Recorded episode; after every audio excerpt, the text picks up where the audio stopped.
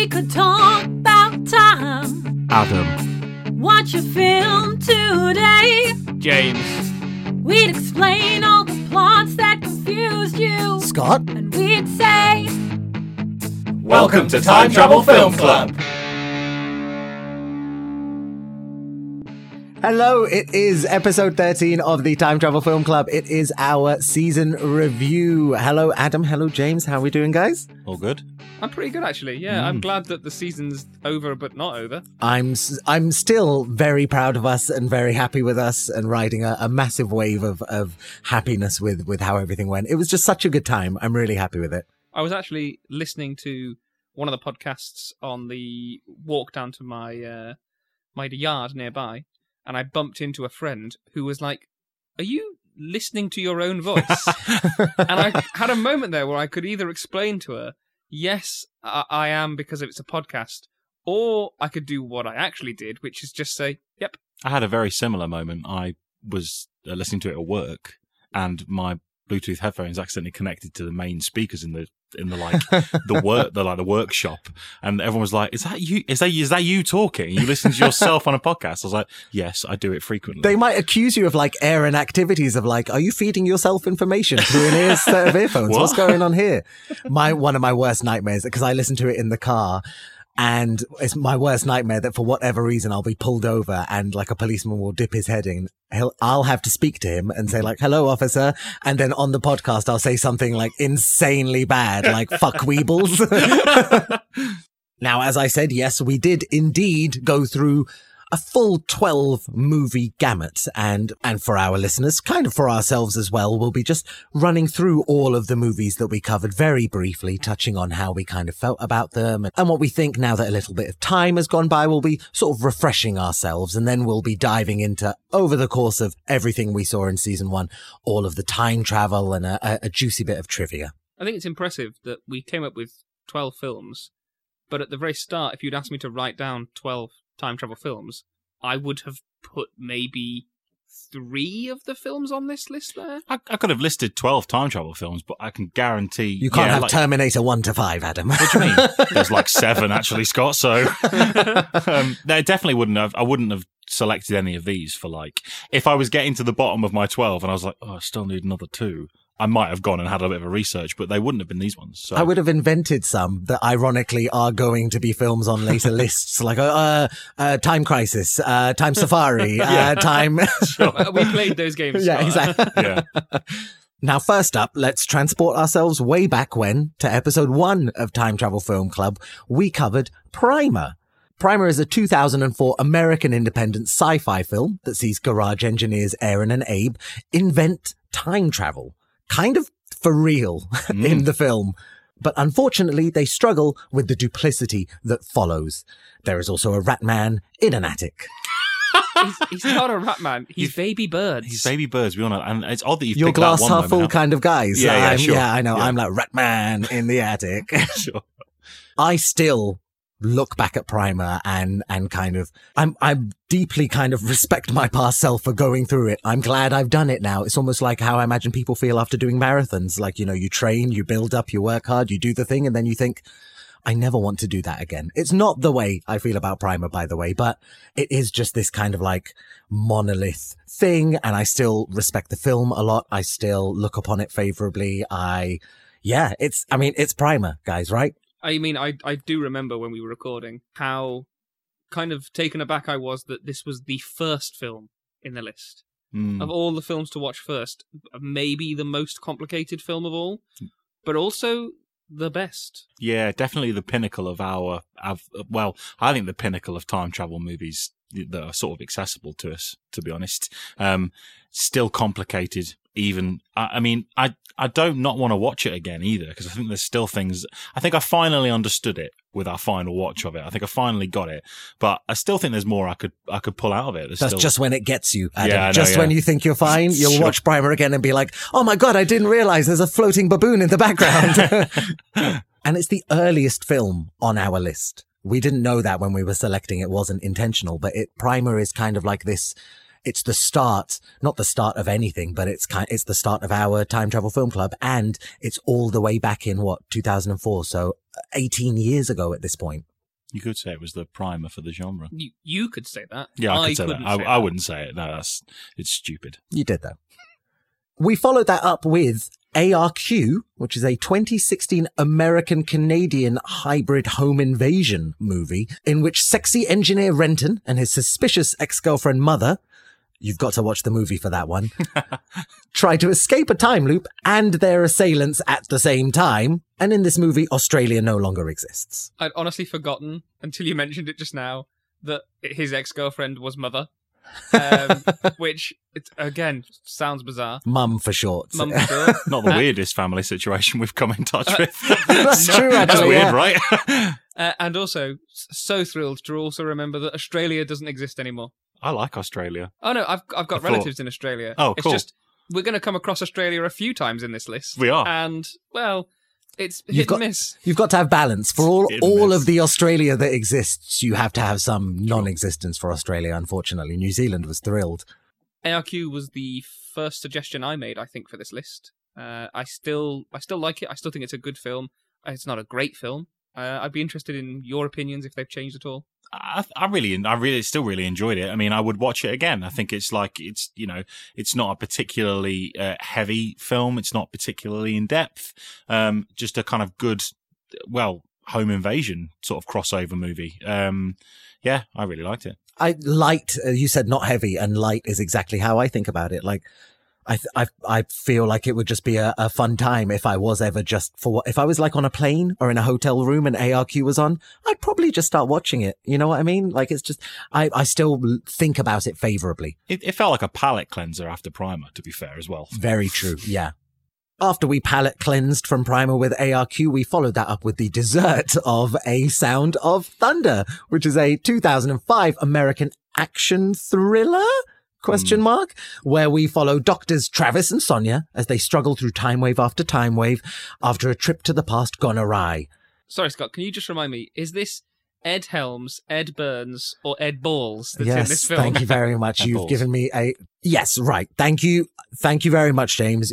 Uh, thank you very much for giving me this platform right now. I because James knows how much I've tortured myself for what I did in that Sound of Thunder episode, uh, and I I deserve the torture. I think because I spent the whole episode like not once, not not twice, but like seven or eight times. I referred to uh, the star of that movie, Ed Burns.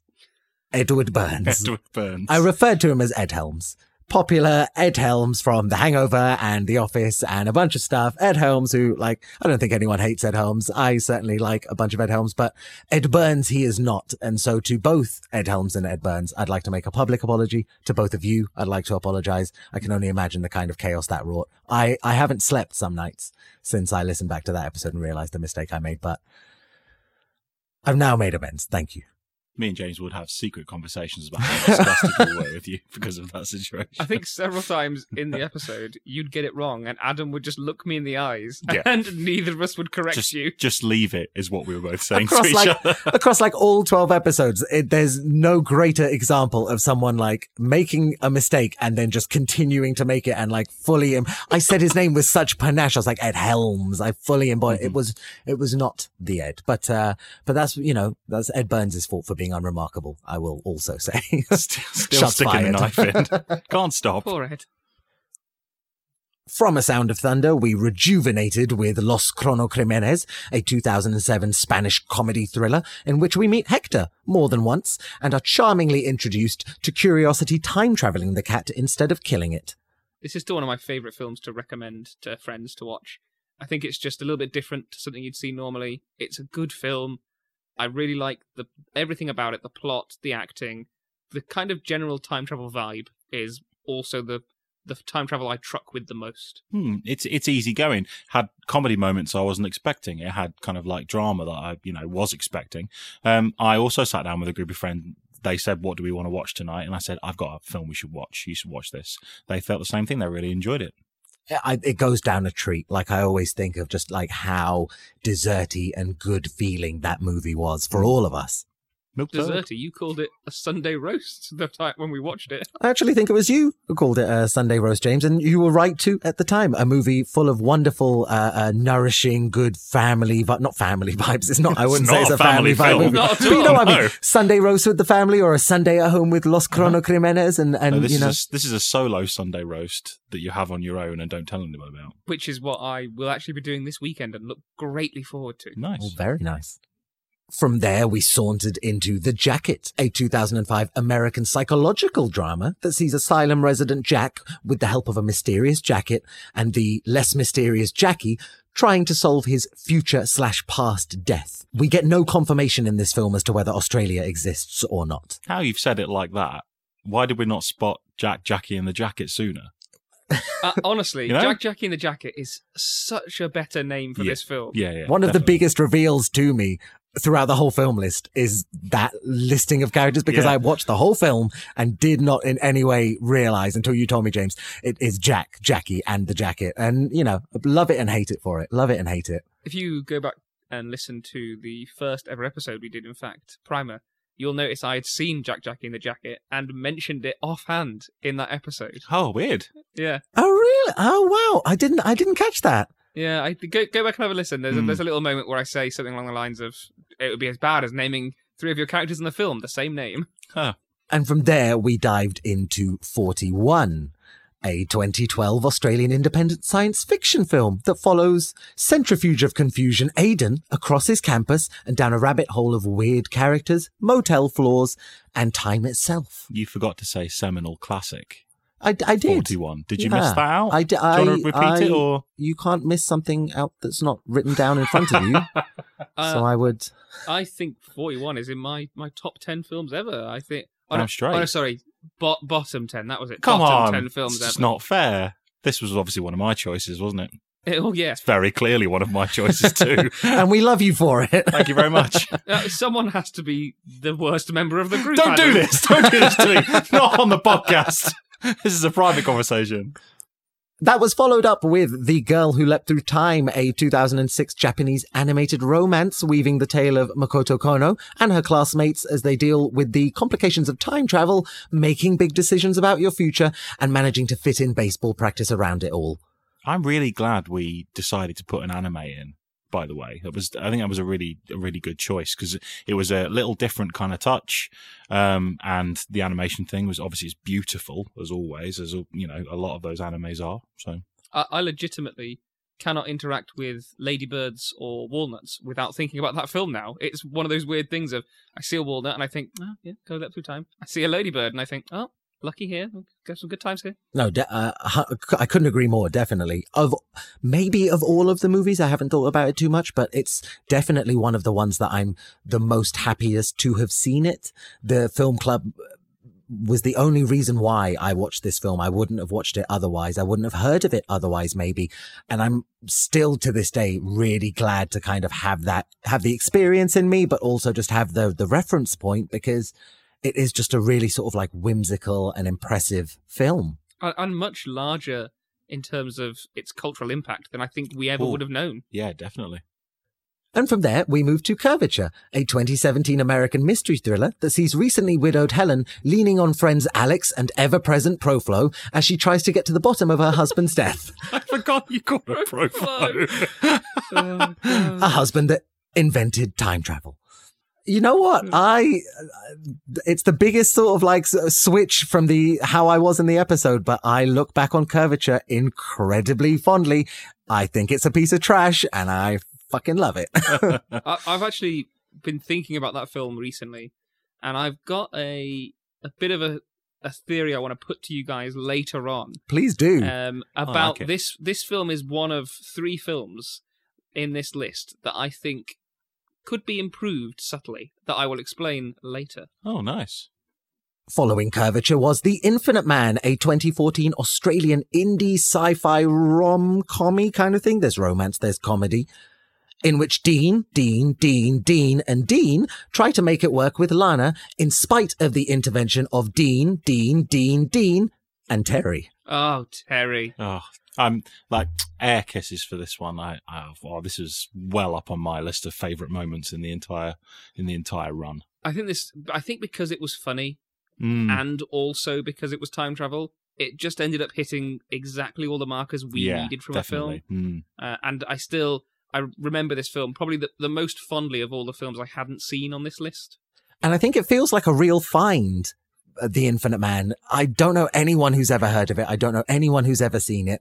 And that's kind of a sub job of our podcast. It's kind of like a, a one of the things we wanted to, to happen with the film club is that we wanted to have a, a purpose for digging deep into all of the films that have ever been made and finding these kind of gems. And I think that Infinite Man is a real, real gem. I I've watched this a load of times after we watched it for the podcast too. I really like this one. I actually made my wife watch this. It's one of the few films that I said, "Nah, listen, you've you've got to You should watch watch this. with me." Yeah.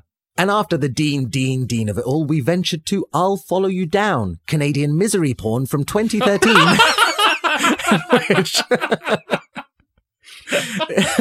in which science. In which scientific genius Erol tries to rewrite his family's timeline while his nepotistic grandfather tries to put the horrors of the Titanic in his past. Misery really- porn is the best description for this film. That's really thrown me completely. I think I've made it clear how I Oh. feel about this movie. oh god. But it's a film that I'm glad is in the list because it's just such a a contrary film to everything else we've seen. It is so negative and just a bit depressing and sad that I was I'm glad it's in the list. And we needed 12 films, didn't we? So it was, you know, so I, I, you know what? No, I'll follow you down. Had it has genuine use. You know, it's yeah. we are as much as we're looking for good fun times watching films. We are looking we're we're looking for data. We're mining data about time travel in movies, and I'll follow you down is a time travel movie that says a lot, does less, but definitely says a lot about time travel. So I'm still glad I saw it. And quite a good cast. One of the better casts of any of the films in this list. That is very true. That is Wasted. very true. Wasted cast. Oh yeah. Oh, I didn't say. Don't, I just want, I want to make sure that Not the I'm not best on that side of the utilised. fence. completely correct. Completely correct. After following them down, we ventured back up to Palm Springs, a 2020 American sci-fi rom-com in which we spend the time with Nyles and Sarah, who are trapped in a time loop and not both trying to get out. Maybe the most accessible film on the list. Also, very nice to get a kind of comedy after the the previous two um, two movies in the list. Um, nice to just kind of come up from from a from a low. The most outright comedy for sure, Damn, the most yeah. recent, and so as you said, James, definitely the most accessible. A movie that's kind of been right in front of our faces while we've been doing this podcast. Yeah, I actually was at a stag do not long ago for my brother, and I was talking about how I've been doing this film club, and of all the films on this list, this was the only film that everybody had seen, Mm. and everybody remembered watching it and enjoyed it and thought it was a good film, and basically for the same reasons we liked it, thought it was worthy of being on my list. So I'm, I'm glad that that was a point. It's a really enjoyable, fun film. You're not going to put this on in many rooms and have people come away from it being like, "Oh, I didn't really enjoy that." It's it's really good fun. It's very well made and it's super digestible. And thus we concluded with Predestination, a 2014 Australian sci-fi drama thriller. It's many, many things in which an agent, an unmarried mother and an administrator tangle and untangle themselves backwards and forwards across time, across a couple of decades a movie that we've just reviewed is still pretty fresh with us. And I'm not to lie. I'm not sure if I'm entirely over the shocks that came with it. Uh, I think it, whether this is fresh or not in our minds doesn't matter. It will haunt me for a long time.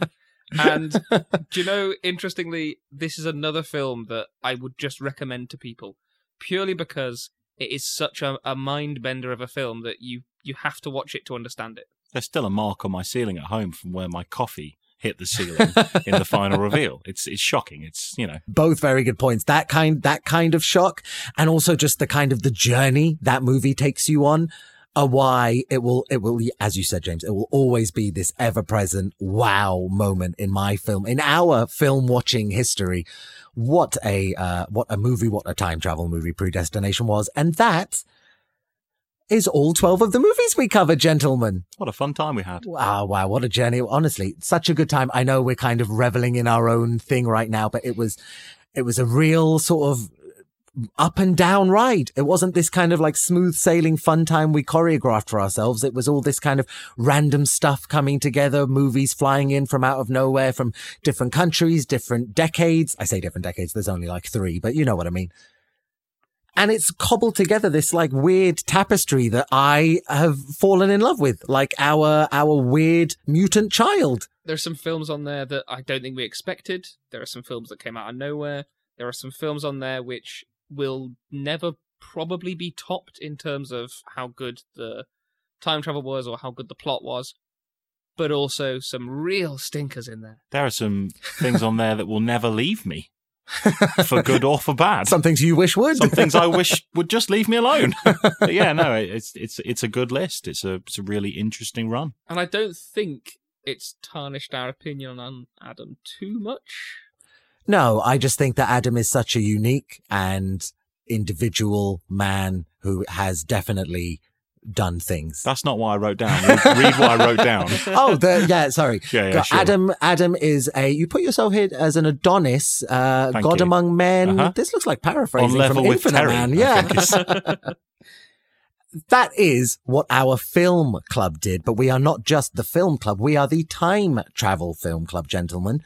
And so above all else, one of the things I really was looking so forward to in this episode is us crisscrossing back and forward over all of the time travel that we've seen, all of the different ways, all of the different representations, all of the different presentations and seeing what novelties there are, seeing what interesting stuff we've covered. We know we've covered so much interesting, diverse, original ways of presenting time travel. So I think to get us kicked off, one of the things I always try and do when I think of our list of 12 is umbrella terms for the types of time travel that we've seen. And I've in my head paired some together. There are really obvious pairings. There's ARQ and Palm Springs. Those are the two time loop movies we've got. And there's Los Cronocrímenes and The Infinite Man as the two movies that have multiple iterations of a person and fold the person's experience on top of one another. I've said this many times now. I'm repeating myself, but it's the, I always call them the everything has always happened and everything always will type of time travel where everything that you see happen always has to happen no matter the actions of however many iterations there are of the time travelers in the film. So No paradoxes in these. Fantastic. So Mm. those are those are the two pairings that I've got in my head always, the two time loop films and the two everything always movies. But I'll put it to the floor. When you look at that list of 12 and you think about the time travel in all of these movies, what jumps out to you immediately as as a designation or a columning or a, a way of describing this type of thing?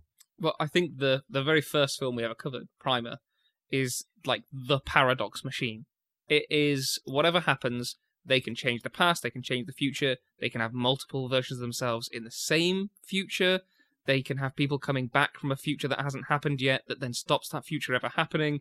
It's very much a, a big kind of paradoxical kind of mismatch of information.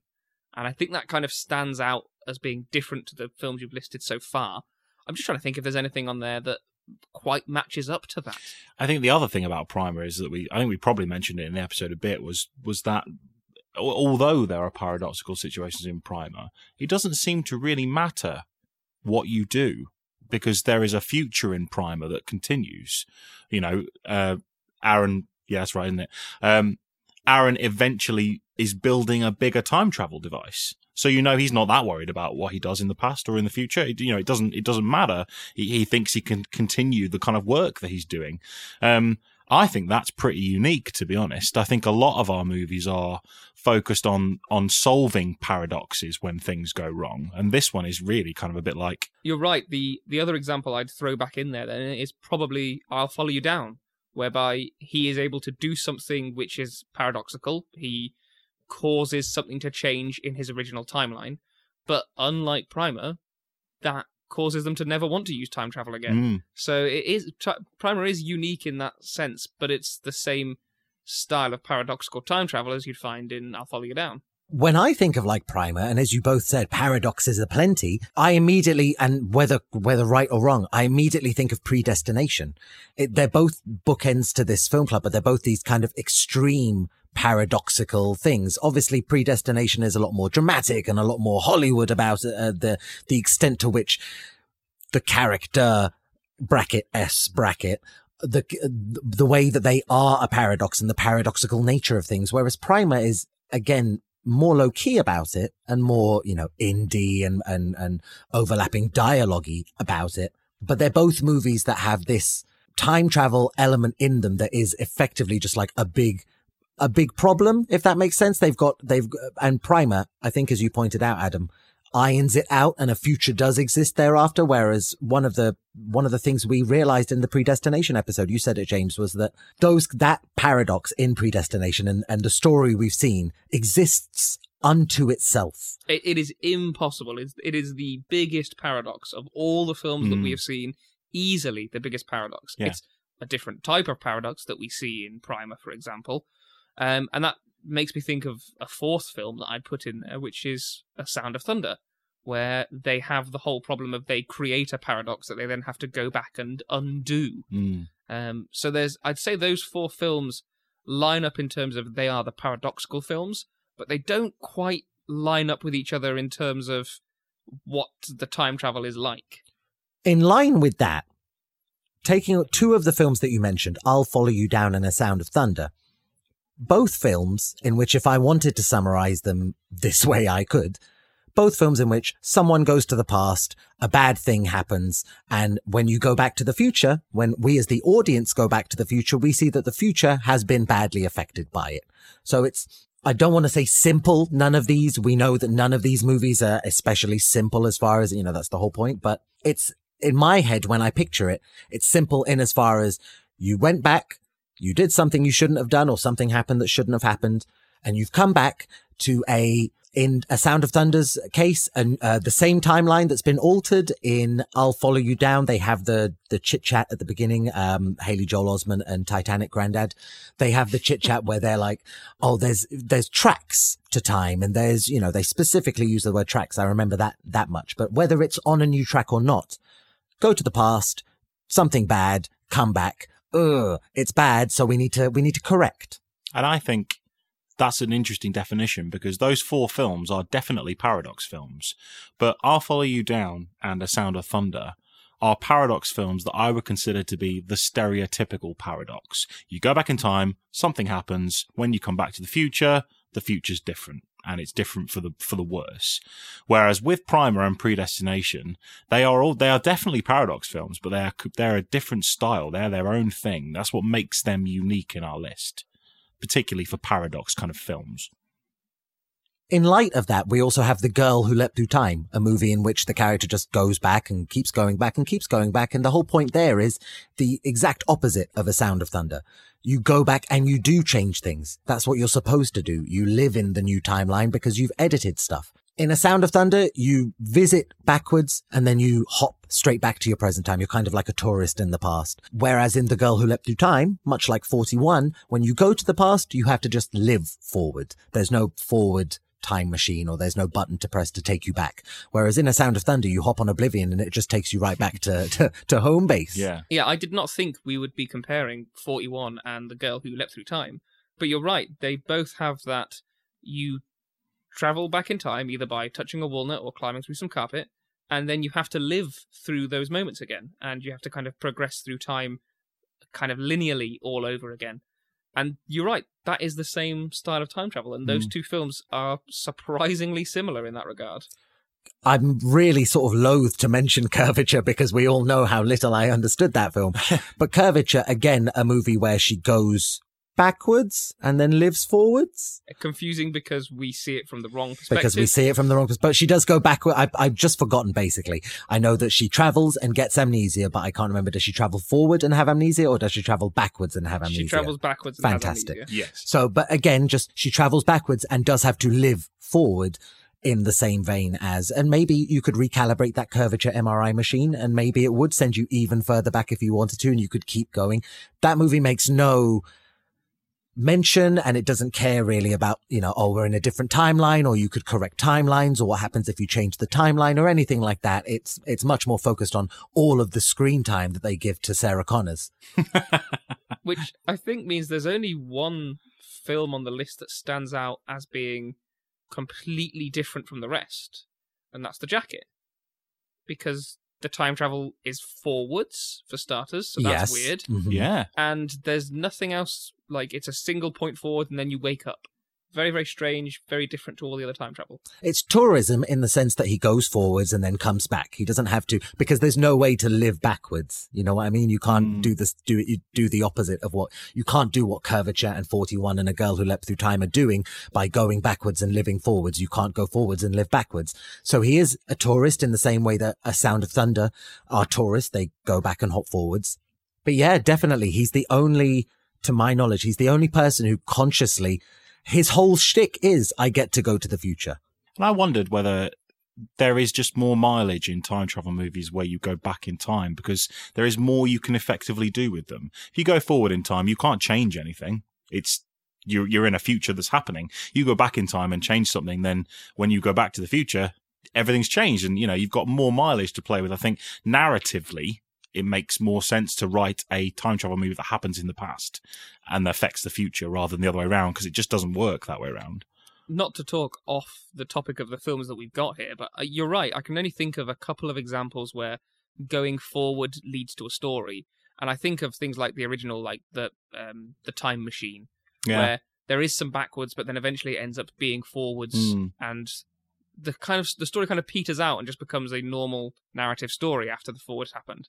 And the other example is Futurama, where there's Mm. points where they'll travel forwards in such a way that it turns out time loops all the way back anyway. Yeah. So that's just another way of turning it into backwards time travel. And I, I guess the, the way it is used in, in movies where or TV shows or whatever media that you do travel forwards is a lot of people travel forward in a time machine and realize, oh, it's horrible here. We need to work out what's happened in the past to cause it. So you're kind of cutting out that first stage of it. So that's an interesting thing to spot that, you know, it's it does seem to be past related movies that I think off the top of my head, audiences are going to be way more invested in seeing stuff that they know has happened and seeing how you do it differently or edit it or d- experience it, all that kind of stuff. Whereas the minute you start doing futures, it's entirely hypothetical. And there are loads of movies, not time travel movies per se, but Blade Runner and your Dunes and your big far flung sci-fi films. People do like the idea of seeing a potential future, but time travel movies tend to be quite rooted in normality because the time travel itself is the is the X factor. So to then be like, oh yeah, I'm we're doing a time travel movie. You go to the future. The future is really wild and sci-fi-ish, but you're then just going to go back to the past. I can see it. I can just see it less than all of the stuff that goes immediately to the past. And I mean, I think about something like Back to the Future, where there is, of course, the whole plot is that the future is altered because of something they do in the present. But again, that's not really travel to the future that's the important part. The important part is the event in the present that Mm. has affected the future. Yeah.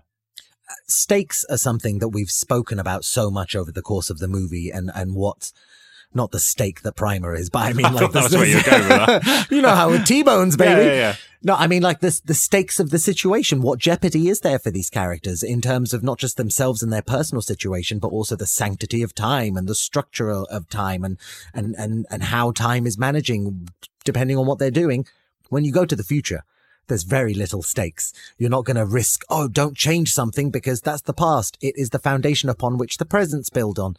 If you change the future, okay, fine. Uh, who's not to say that I won't change the future by the fact that you come back and tell me stuff? And it just, so I, I get it from a writing a screenplay. It must be difficult to, to have Hmm. stakes in terms of, and that's just in, in, in, that's purely in terms of alteration.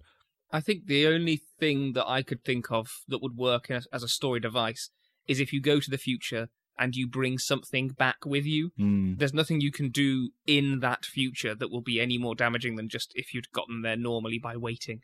Yeah, I mean, you you go into the future, you bring back some knowledge, and then you use that knowledge to better yourself in the future. That's kind of, and the future would then, I think, change probably and be more advanced than perhaps it was before. Or, you know, is that the moment when things change for the future? You know, so Yeah. the- that's the kind of where I think you would go with it. But that's definitely not on our list. We haven't got that kind of focus. So we've got Primer and Predestination, not necessarily together, but both falling under the umbrella of weird paradox movies, just doing it in completely different ways, but movies that, you know, know the paradoxes they're creating and show them to you in these bold, vivid ways. We've also paired off the two time loop movies. Nice, you both time loop movies, and as we've said in previous episodes, there are you you know throw a penny out the window, you'll hit a time loop movie. We found a couple more the other day that they're making. Time loop movies are a dime a dozen, and so it would have been really easy to have a time travel time loop movie film club and just 12 time loop movies. So we've got those two there. They're paired together. And I think they're both quite good examples of how to do a time loop movie as well. We also have Infinite Man and Los Chrono paired together as kind of very similar ways of structuring a movie with multiple people. And as we said, we've got 41, The Girl Who Leapt Through Time, and Curvature, which, despite of the amnesia, all three of those movies are go back and live forward movies in terms of the time travel. And so, what what does that leave? I guess that leaves a Sound of Thunder, The Jacket, and I'll Follow You Down.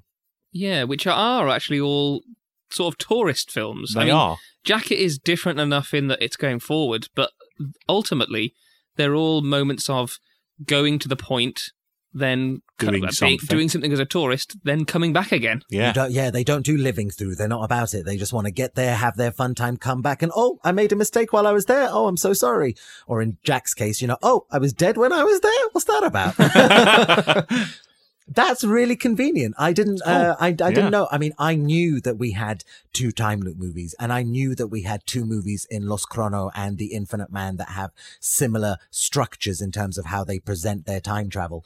But I didn't realize that the other six uh, uh, uh, the other eight, you know, uh, Primer and Predestination are very much their own beasts.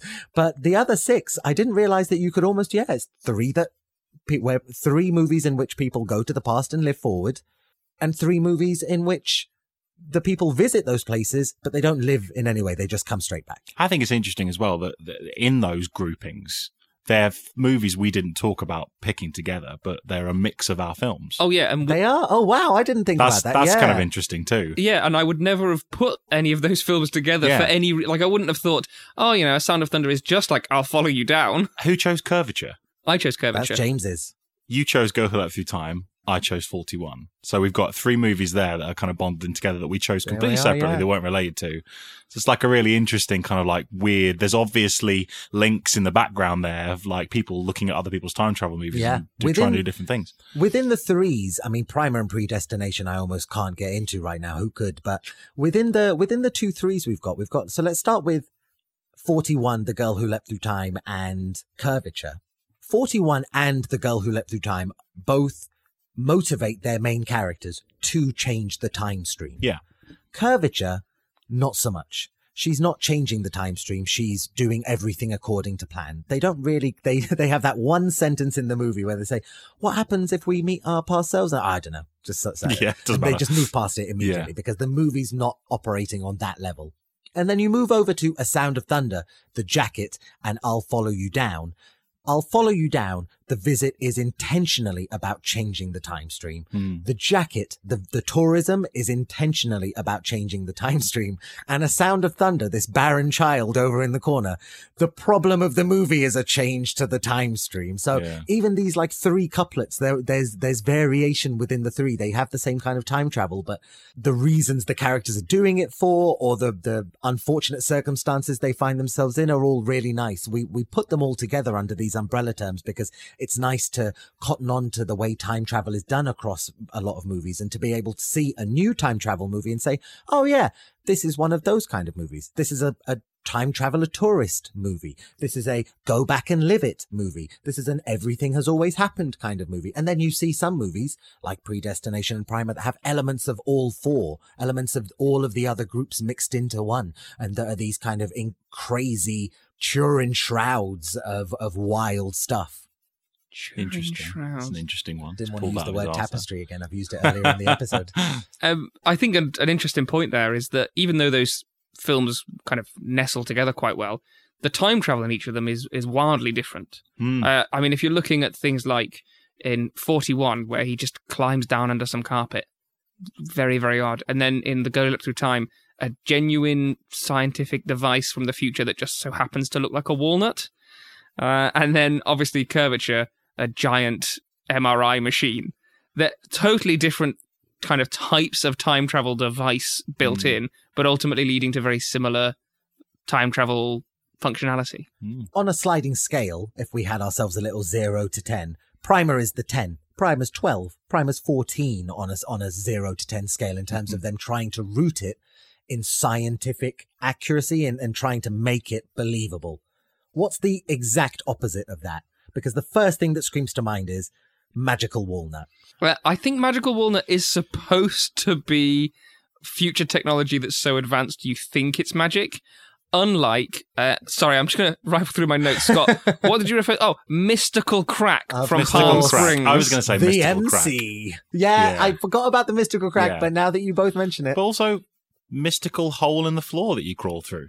Honestly, Mystical Crack and Mystical Hole in the Floor are surprisingly I think similar. it's amazing how many times 41's kind of being referenced to all these other movies, to be honest. Just slipping that in soon. I will say, I think it's less believable there's a mystical hole in a man made building than there's one in nature. Yes. I would agree with Agreed, that entirely. completely. So would we say 41 is the is the other because uh, as you said James girl who leapt through time at least they explain that it's future tech so you kind of make some and there's a lot more kind of references to that as well. The the kind of walnut in all the other types of media that come with Oh, Girl okay Through then. Time is like there's more explained. I think. I think the Girl Through Time's way up there in terms of its technology. maybe like a 4 or like a 5 I think. I think. Yeah, forty-one seems to me to be the oddest one in terms of the the real scientific ground. It's someone's built a built a building around this time anomaly, if you like, and it just happens to be within the floor of a building. It's I- very strange. I'm gonna throw a wrench right in there straight away. How though, dare you? Which is,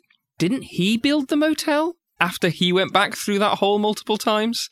So the hole is a time travel device that he Oh, deliberately shit. built something around. I mean I hate that even more now which which is why I'm going to throw in, even though I think I threw 41 in first, I'm going to throw another one in there, which is um, jacket. The jacket's a really weird one, isn't it? Because it's a really don't- weird place to be because I don't know if we ever determined what part of the the device is time traveling. we don't We don't. we don't It's not made clear. It's left intentionally weird, isn't it? So I, I think probably that's the weirdest one because if you can't tell, it's not a, a kind of well laid out Well, time travel device, right? you spoke about James at the end of the Infinite Man, how there's a read, uh, a fairly obvious read, I would say, of the movie that there is no time travel, and I think exactly the same is is present with the jacket. There is a read of that movie where he goes in the box and everything is a hallucination, everything, and the re- you know this I'm dead in the future hallucination, Kira Knightley hallucination, your you know the whole thing is a hallucination. You have just unfortunately been subjected to torture and they've made a movie out of it. And so there is a read of it that way. We choose not to read it that way, of course, but I think therein lies the the the the, the little bit of an issue in terms of trying to pinpoint, yeah, what's the science or what's the mechanism at all? It also doesn't do itself any favors in terms of cross comparison with the fact that it's the only one that goes to the to the future Yeah. which I love it for. I mean, I'm I'm really glad we've got at least one. You Mm. know what I mean? It feels like there should definitely feels like there should be more than one, let alone only one. 41 dodging another bullet there. Um, where do you, what do you think's right bang in the middle of it then? Bang in the middle of that scale. Sort of like bread and butter time travel. Yeah, what's what's the most like? I'll follow you down. I was comes going to to say mind. exactly that. I think so. Yeah, Yeah. scientists and engineers working on a device that goes to the past. Yeah, exactly. Bang which on. it does. yeah, And it's not one of those like there's one particular genius scientist. I mean, there's one who's obviously up there and who kind of has really helped to get developed. And it's not something that they don't understand. They clearly understand it. There's bits that they don't know why it happens, like the amnesia. But yeah, I think it's literally the exact middle of the road. yeah. It's got that balance because, like you say, there, there's the amnesia thing that kind of like comes into play, but also at the same time, they they there is a little bit of an attempt to put some scientific basis on it. They do that whole conversation about how the Earth's rotation has moved, and I think we did when we discussed it. We said, well, that's it's not quite right, but they're trying to. So I think, yeah, banging that is like bang in the center of that scale. I can think of all of the there's the jazzy, interesting ones. There's the hmm. walnut. There's the milk tub. There's the and these Milk are tub. devices. But there's in terms of how are they go, in terms of how are they going back? I think of and the fictional time travel that they're doing. I I think of your I follow I'll follow you downs and your curvatures. Sciency machines built by scientists who had a purpose. Their purpose was time travel. I include Primer in that as the peak of it and then you're on the other side of the scale. You're more magical or whimsical kind of your jackets and your walnuts and your and and towards as we said the bottom of that scale i would say yeah the your your mystical cracks and your magical motel floors Yeah. now trend wise gentlemen in terms of all of the time travel that we've seen and in terms of all the different ways that it's been done was there anything else that you you noticed um any any kind of weird anomalies or intricacies or i'm i'm surprised this happened more than once i'll i'll start us off I was surprised given, you know, how many forms of media have made a big deal of the sanctity of the timeline and how paradoxes are, you know, the time traveler's worst enemy. And these are, these are terms and things that everyone kind of knows about. I was surprised with how few of the films have a problem with a change to the timeline. Straight off the bat, A Sound of Thunder. The whole movie, the problem is you've changed the timeline.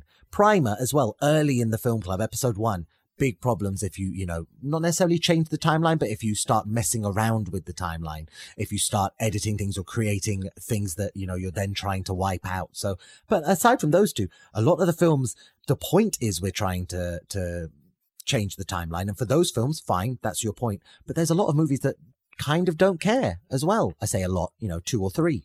Well, I think there's a few that don't let you get away with it. It's not a question of can you change the past or will you or should you. Things like Lost Chrono, there's no way to. No matter what he does, ultimately he'll Yeah. end up in this same situation. Yeah. Um, but I think it is an interesting trend that the films where the time travel is a problem, it also is the only reason the film exists. So the, Yeah. the, the other ones don't matter so much. Primer is a really interesting one, isn't it? Because although it doesn't seem to matter in the end what happens to the timeline, the most important thing is that they are back in that box when, you know, so sorry, let me rephrase that. I know what I'm trying to get to. Um, the most important thing within Primer's timeline is you have to be in that box for the loop to continue and to be able to come out at the end of it. If you're not in it, then there's a problem. So you can't bump into yourself and stop yourself from getting there at a certain time because it's all time related. Um, so it's a little bit different. And that's, you know, Primer is almost both ways. It's towards the end, they're trying to continue time, you know, like time traveling, but at the same time, don't mess with the rules. The rules are very important. Yeah, at, well, at the same time, at the end of that movie, Abe is so much about the rules, and Aaron wants to punch Yeah. his boss in the face. Abe also wants to him to do that, but I mean, Yeah. it's, it's a whole But thing. yeah. safely. yeah, Yeah. exactly, controlled. Hmm. I think probably one of the reasons is that it's it's the sensible way to to write a time travel film. You go back in time, you make a mess of something, and that's your plot line. That's where you're focusing on. So it makes sense to force the people within the movie to try and fix it because that's the interesting story there. It's not that you've gone back and trodden on a butterfly. It's what's happened to the butterfly. Now, of course, that brings us to the loops, whereby each loop you can do changes, but ultimately they end up being refreshed at the end of the loop Yeah. anyway. But a bit like the original, the, the first loop that I think we all think of, which is Groundhog Day, there's always a, a not quite a moral message, but there's always a message in there somewhere of that something needs to change about the person Hmm. in order for something to change about the world. So, for example, in Palm Springs, if it wasn't for the fact that Nyles becomes a little bit less nihilistic and actually works on himself a bit, he would have ended up trapped there forever and she would have abandoned him. And then if we look at uh, ARQ, part of it is that he has to come to an understanding with her as to why she's kind of betraying him. And then ultimately, she's the one who wakes up first in that final scene at the end of the film. So I do think that but when we're talking about films that you can get away with it, films that you can't, and then films like loop films where it doesn't matter if you do because it gets reset, ultimately you're right. The reason these films happen is because something has to be changed. As well to kind of add to that as well i feel like the time loop films are their kind of a, their own sort of genre anyway because most of the time you're trying to escape the loop in a time loop movie. So whatever happens you are trying to find a way out. And that's the kind of focus of the movie. Rather than it being we're trying to correct something they're trying to find what they need to make change or do differently to escape the loop. So it's it's they're kind of their own thing really aren't they It's it's it's caging of your premise, um, and I think that four of the movies that have just been named uh, a couple times the the two Everything Always Happened movies, Los Crono and The Infinite Man, and the two Time Loop movies, ARQ and Palm Springs. Both of them have a trapping of listen in in the everything happened movies you can't edit anything. And in the time loop movies you can do whatever you want and it's going to reset. And so there's trappings to it. And it's funny that those movies are all fairly well regarded in the in in the rankings and they're high up and we we we like everything about them. It's movies like a sound of thunder where they've allowed for changes and then oh my god we have been able to change the timeline. We're going to deal with it. And ironically their movie borderline fell apart because they didn't have a grasp over everything I think a, a meta trend in these films, so not actually something taking place inside the films, but more with how the films have been made. A lot of Australians, a lot of Australian-made Yeah, uh, right, time travel films. right. Yeah, Two yeah. of two of our absolute favorites. I mean, two from the top three, and then our potential least favorite, How dare you? all Australian. three of the 12 is is a much more surprising amount than i would have thought you know Got a theory on that? Out of interest? I mean I- i think that we as consumers of english language movies are we only have like four or five countries that we're going to get our films from. British people don't seem to give a shit about time travel can i say? Because not i have I haven't seen a british time travel. There's there's one with like hg wells and jack the ripper in it. I forget the name but like and that was Wow. like in the 70s Yeah. um As the TV show Goodnight Sweetheart. I guess maybe. Do you think it's maybe because they've got Doctor Who and they're just like, well, that's all of our That time. is our, Ah, that's that- all of our time We've travel. that yeah. bad boy up. That's a really good point, actually. It's You kind of like maybe, maybe we, yeah, maybe that is that is our time travel thing. So you know, Britain aside, it's going to be America, Canada, Yeah. Australia, or New Zealand. Would love to see a New Zealand-based time Oh, travel love film. that, yeah. It- From what I know about New Zealand-based cinema, though, they're interested in doing far weirder things. They don't give a damn about like paltry time travel. They want to go far and wide. But so yeah, Australia, Canada, and America, all three of which are represented here. But what I will say is that is that yeah, for two of the top three to be Australian, for Predestination to be a stealthy Australian, because I had no idea it was, because they got all the Australian actors to do American accents and they got Ethan Hawke and told him no Australian accent for you. so it, it got kind of in there under the radar. Before that, I was just holding up The Infinite Man as this beacon of Australian movie excellence. Another situation as well, by the way, where we, none of us discussed where we were going to get our movies from. 100%, and we still managed to pick movies that were like, Oh yeah. Yeah. you know, I That's think really what is it? Is it six and six for American and not American?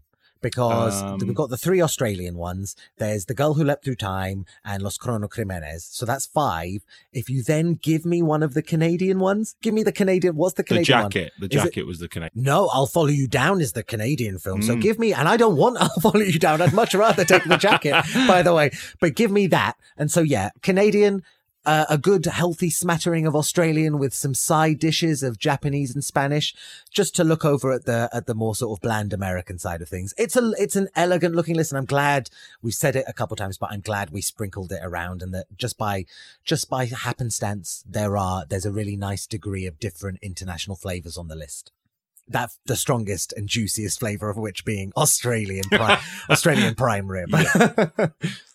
okay, so time travel wise, we've gone upwards and downwards this entire list of 12. Let's settle it, gentlemen. I want to know. I've got a couple of questions for you. I will go to Adam Hedges first, alphabetical. Adam, Sure. what is your most liked form of time travel or style of time travel or representation of time, travel? however you like. What's your fave time travel in season one of the Time Travel Film Club?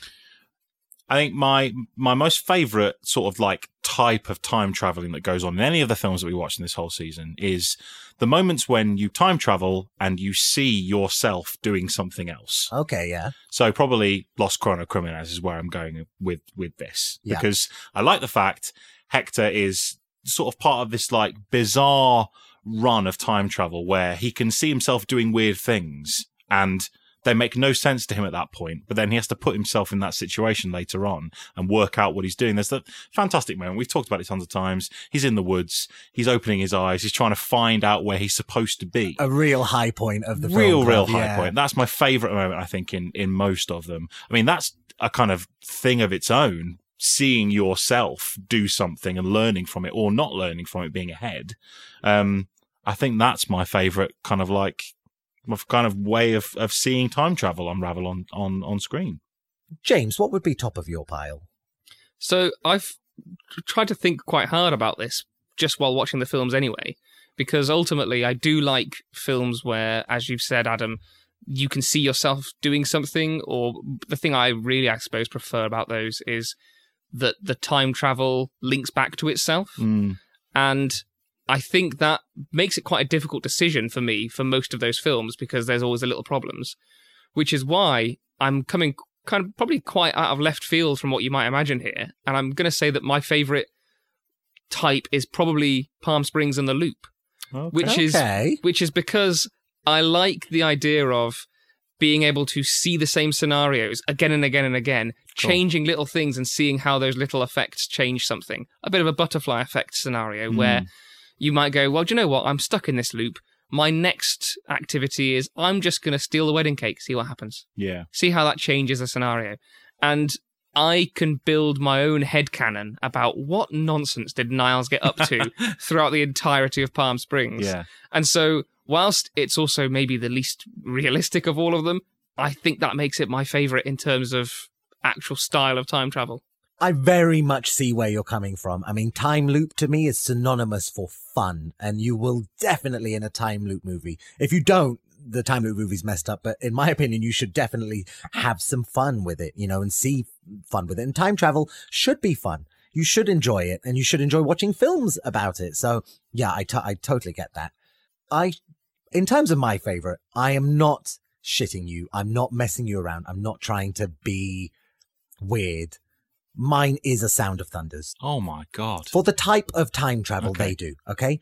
I like a time travel movie where you go back, you you do some stuff, whether good or bad, or they're trying to do nothing, they're trying to not touch anything and just take some photos and shoot some ice, uh, some nitrous frozen liquid bullets.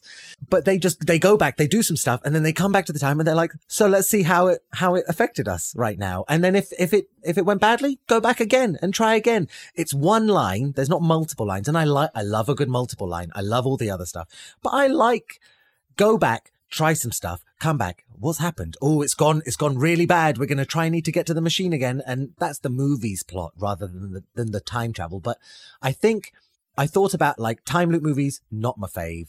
Um, the weird, massive paradox movies, I I love them.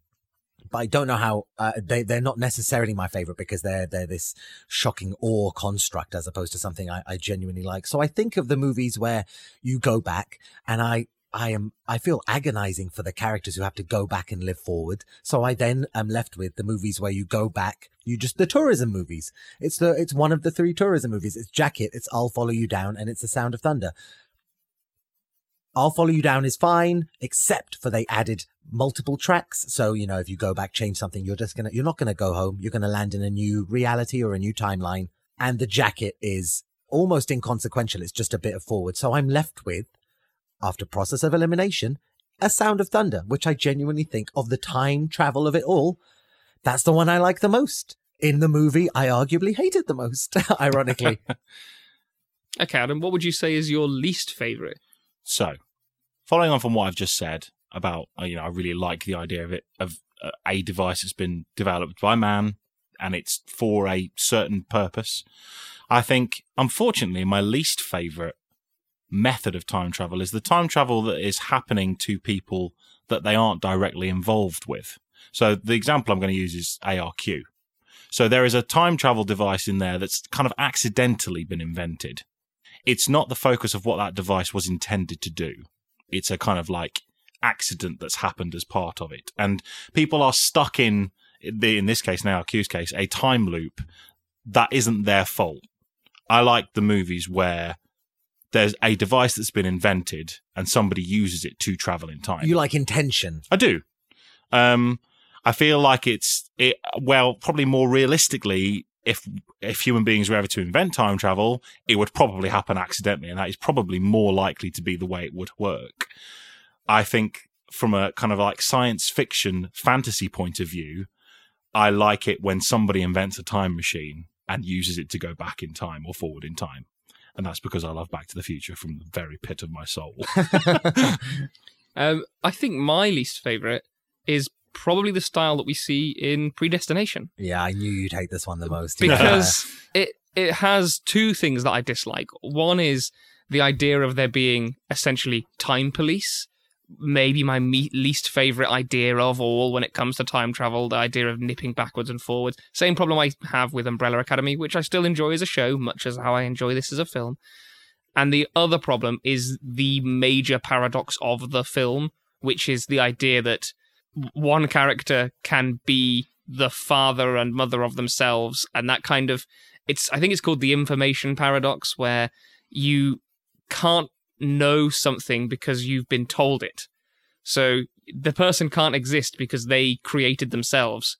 There's no start point. There's no ignition. There's no big Mm, bang. it it's just just happening. is constantly only happening. present. Yeah. Yeah, Yeah, and, and that's just and so because of that, it's just my least favorite style. Yeah. Even though it's one of my favorite films on the list. Yeah. And again, uh, what's nice is that we're all kind of crisscrossing across different films. My least favorite is one of your favorite, James, is Palm Springs. That's my least favorite of all of the time travel that we've seen. Mystic Crack. I like it the least because I like time loops as a style of time travel, the least of of any that we've seen thus far. And of the two time loop films we've seen, ARQ and Palm Springs, ARQ at least, I think the the way the characters travel fictionally of it being a really short loop and part of the problem is the shortness of that loop for them whereas palm springs lost me a bit when they started to say that well no you can if you just stay awake you can go anywhere keep going if you can find a way to stay awake for 3 weeks you'll and stay alive for 3 weeks then your loop will go on for 3 weeks whereas Sarah's will only go on for 2 hours and you both end up at the same point. point and so that I'm not saying I loved Palm Springs. I thought it was such a good fun fun film and it's a really Yeah. good time travel film. But if I was making a time travel film tomorrow, I'd stay very far away from that kind of thing because it's Mm. just not it's just not what I want. I want the kind of like, yeah, I want traveling, I want decades, loved predestination. That was almost going to be my this is the thing I love the most because I do think that like having an impossible paradox I love that kind of weird stuff, even though I completely, I completely understand where James is coming from in terms of, yeah, but it's, it just, it wouldn't work because that's my problem with Palm Springs. I don't think it should work. So yeah, Yeah. I, uh, I, I love the fact that we've all got kind of different likes and dislikes. And I love the fact that there's so much to take away from the films that we don't like the style of time traveling. I'm going to ask you some quick fire faves and not faves. Time travel device, gentlemen. Which one sticks out to you? What's your fave? Which one would you like to buy and have in your garage? Favorite for me is Milk Tub. Ah, it makes perfect sense. That's where I'm at. You I did fucking love me a the milk, Milk tub. Tub, yeah. Love me a Milk Tub. Uh, I'm a sucker for funfair and for st- uh, theme parks. So, So, yeah. Oblivion. So I God damn have to go for Sound of Thunder. you know what I loved about Oblivion was not the uh, in the movie. what I loved about A Sound of Thunder's Oblivion, I love that um water light board floor thing they've got. yeah, Ah, it's yeah. cool. I, I like that. I think Yeah. about it every now and then as like, yeah, I don't want to walk across this grass. Wouldn't it be nice to have like a light well, board? you, you can't walk across the grass. You'll definitely change something. That's the point of it, right? Yeah. The second they stray I'll from the light bridge, that's it. Yeah. Scott, what's your favourite? I do have a really fond place in my heart for the ARQ big donut whirring thing. I think it visually is quite impressive to look at. Mhm. It's ne- it was never going to be the MRI machine, or it's never going to be anything kind of rooted in reality. It's not going to be the primer machine. Do really like the walnut, but the winner is going to have to be the mystical crack from Palm Springs. Um, you love some mystical you love that mystical crack. I'm the exact inverse of you, Adam. Yeah. I love nature time yeah, travel weird nature because shit. I, Yeah. yeah, I, I just think like, yeah, humans will invent it and they'll be able to control it and make it, can, you know, there'll be numbers on it and I'll have to go to, but the nature one is just like, just jump in. Just, ju- it's why I like the walnut thing because she uses the walnut and then she falls into like a time dimension. It's all just Mm. a bit more kind of, you don't have to have responsibility for setting the numbers. And that's why I think I could use it. Okay, uh, time travel diagram. There wasn't one in every film. There weren't good ones in every film. But when you think about time travel diagram from season one of the Time Travel Film Club, what pops to mind? My favourite straight away I, is Los Cronocrímenes. The kind of Z shape, A to B. Yeah. Dead simple, makes sense within its own world. Everything made sense with it. I and love that. exists on the on the vertical It- axes as well as uh, not Yeah. just horizontal. Yeah, and weirdly enough, it it actually helps the characters within the film to understand it. Sometimes it's not really for it's for the audience, not for, but it's used as a plot point rather than a something for us to understand. Similarly, and I think it's probably a bit of a cheat. I think Primer. I like the A to B, the little loop. ultimately it's the only way to describe that film by just combining loads of Yeah. those little loops together. Yeah. And you find those diagrams online, and I love seeing all of them combined. So I think it's really simple. It's really obvious. Primer. Mine is Palm Springs, hands down, because it exists three times in the movie. Nyles does his um, candy bar analogy, in which he uses his hands to draw the diagram. Then they get the tattoos, which are the diagram, and then finally Sarah, having studied, draws the diagram. And it's this it's a diagram that has three uses across a movie, and so it's the most important diagram to any of the movies on the list, and it's the one that I think is the most impressive. Time travel trope. We had loads of time travel tropes they didn't appear in every single movie. Some movies had barely any. Some movies were chock a block.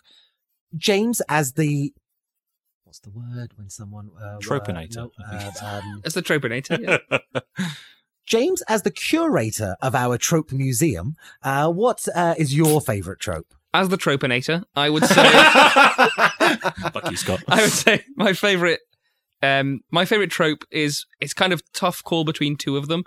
I really like, and if this one wasn't one of mine, Bad Boys Love Time Travel is one of my favorites. I was going to say that. But, Yeah, but yeah. ultimately, it's probably Handsome Engineer. I just think the idea of it's always the handsome engineer who comes up with time travel. it's not the nerds, the boffins in the other rooms. It's the Yeah. guy with his hands on the equipment. oh my. Warning Adam, here. what is your favourite joke? I think my my favorite out of all of them is the convincer chat. I think Okay. that it's such a wonderful moment when you're watching a time travel film. That first moment somebody tries to convince somebody else that they've time traveled. Because if it was real life and I was trying to convince one of you two that I had time traveled, how's that going to go? That's like the really wild moment in the movie. We're, 'Cause- we're hard to convince as well. your friend uh, your friend that you talk to either reports you to the police for being insane or gets on board with it it's a Yeah. wild card you don't know what's going to happen and a virtual ever present trope wise it's the probably the most in every movie. You'll get some oh, variation oh yeah. on a convincer chat. You won't always get the pivotal phone call. You won't always get the the mold of ages. You won't always get we were trying to make renewable renewable energy but you will always get that uh, convincer chat. And so it's really nice as a way of tracking across the movies the levels to which people will go to to explain things and the levels to which people will happily accept or completely deny the existence of time travel. So yeah, I think, um, I think the pivotal phone call is, is really good. My favorite is Daddy's Done It First Ah, yeah. because I think it's so dumb. yeah it's so stupid It's really Screenwriters uh, across America and apparently somewhat in Australia, Yeah. just uh, they all have daddy issues and they all need to get over the fact. I mean, granted, because of Hollywood's nepotism, a lot of the screenwriters in Hollywood, their fathers were screenwriters before them. Oh, Yeah. and it's the easiest way to get out of right. Well, how do we get them to come up with time travel? No, they they, they don't. they don't Their somebody's already dad done it came up with it, so they just copy what their dad did. yeah It, it shines a light on "I'll Follow You Down" as the movie where Daddy did do it first, but he really pissed you off, didn't he? so I think yeah, but I love all of the tropes. It's a really nice catalog, and Mm. I, I look I look forward to adding some more in the future. and amazing how many of those tropes are in every film as well Oh, like so many. so many it was it was a real nice thing to witness yeah And gentlemen, to round off, who is your favorite character across? Let's sorry. Let's start with you first, Scott. Who who's your favorite character out of everybody? I'm, I think I know who it is. I, I kind of want us to all try and say the same character at the same time and see if we all agree on who our favourite character is. Okay, then three, two, one. Hector. Terry. Oh, damn, no, I'm right. yes. Oh. Does that mean I win? No, yeah, I knew you. I knew you were going to say Terry. Um, Terry is my Terry's my MVP. He's my team captain. He's my uh, you know, he's he's everything I want in a character in a movie. Now, I have a real soft spot for a lot of characters in these films. I have a real soft spot for for uh, Makoto in in The Girl Who Leapt Through Time. I love Sarah in Palm Springs. I love the kind of vim and vigor and determination that she's got. I even like as much as I think he's like too handsome and a bit of a weird guy. Renton from ARQ is seems like a Yeah. seems Yeah. like a cool dude. Um, but my favorite character in the Time Travel Film Club to take it back to day dot is Abe. I I like Abe and I like the mentality he has. I like how much he cares about his friends. I like how much he cares about the sanctity of time. I like the fact that he's really prepared for time travel. And as much as like I love Terry, I would want to time travel with Abe. and the reason I chose Hector from Chrono Criminals was was basically because I feel like out of everybody in every character we've ever watched on film, he suffers the most throughout it, and and So uh, you can so you can relate. so you, I can relate because I suffer on a daily basis with my time travel. Um, no, I feel like he's he's he goes on the the kind of like most wild journey in such a short space of time that he's just a brilliant character, and you can't you can't help but feel for him as it's happening to him. I think that's probably why I chose that one. I think uh, I would almost always say Terry, but that is a little bit of a, a joke, I suppose, just because he's he's not really the main character or one of the main characters. Um, I actually would find it quite hard. It's between two for me.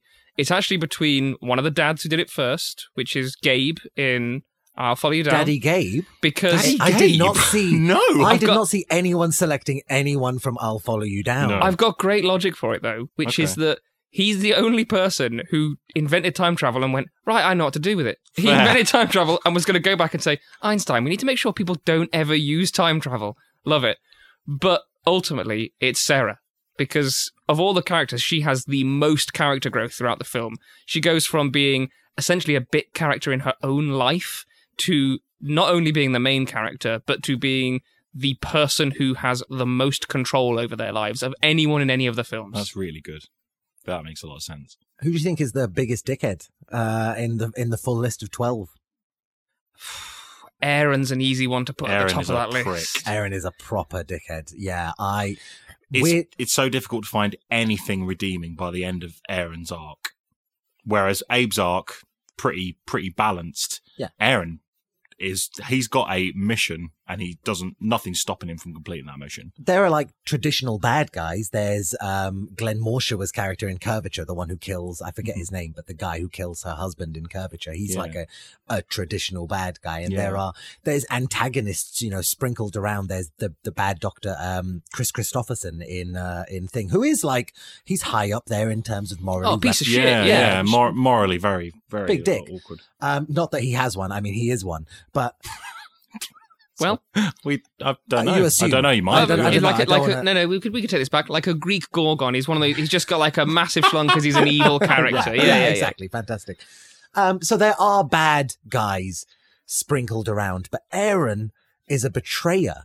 Aaron Yeah. is he starts off on your team and takes a bad turn. He takes the wrong turn. So I think that yeah, Aaron is probably the biggest dick. Um, I thought A- Aiden from 41 was a Mm, yeah. Just a bit of a hero amongst men. he's a bit of a Aiden Aiden falls in the same area as Erol uh, to me, where the, the Okay, two of yeah, them are yeah. just kind of just prattish. yeah, they've just they've got their own motivation and it's wrong. It's just Yeah, I'm sorry, just your doesn't motivation sense. is Yeah. wrong. The, the thing about Aaron as well in Primer, which I I thought about recently, is how quickly he decides to start using it for himself. Yeah. How Yeah, yeah, quickly yeah. he swaps from we've just invented time travel. Me and my best pal. We, we hey, we've just invented time travel.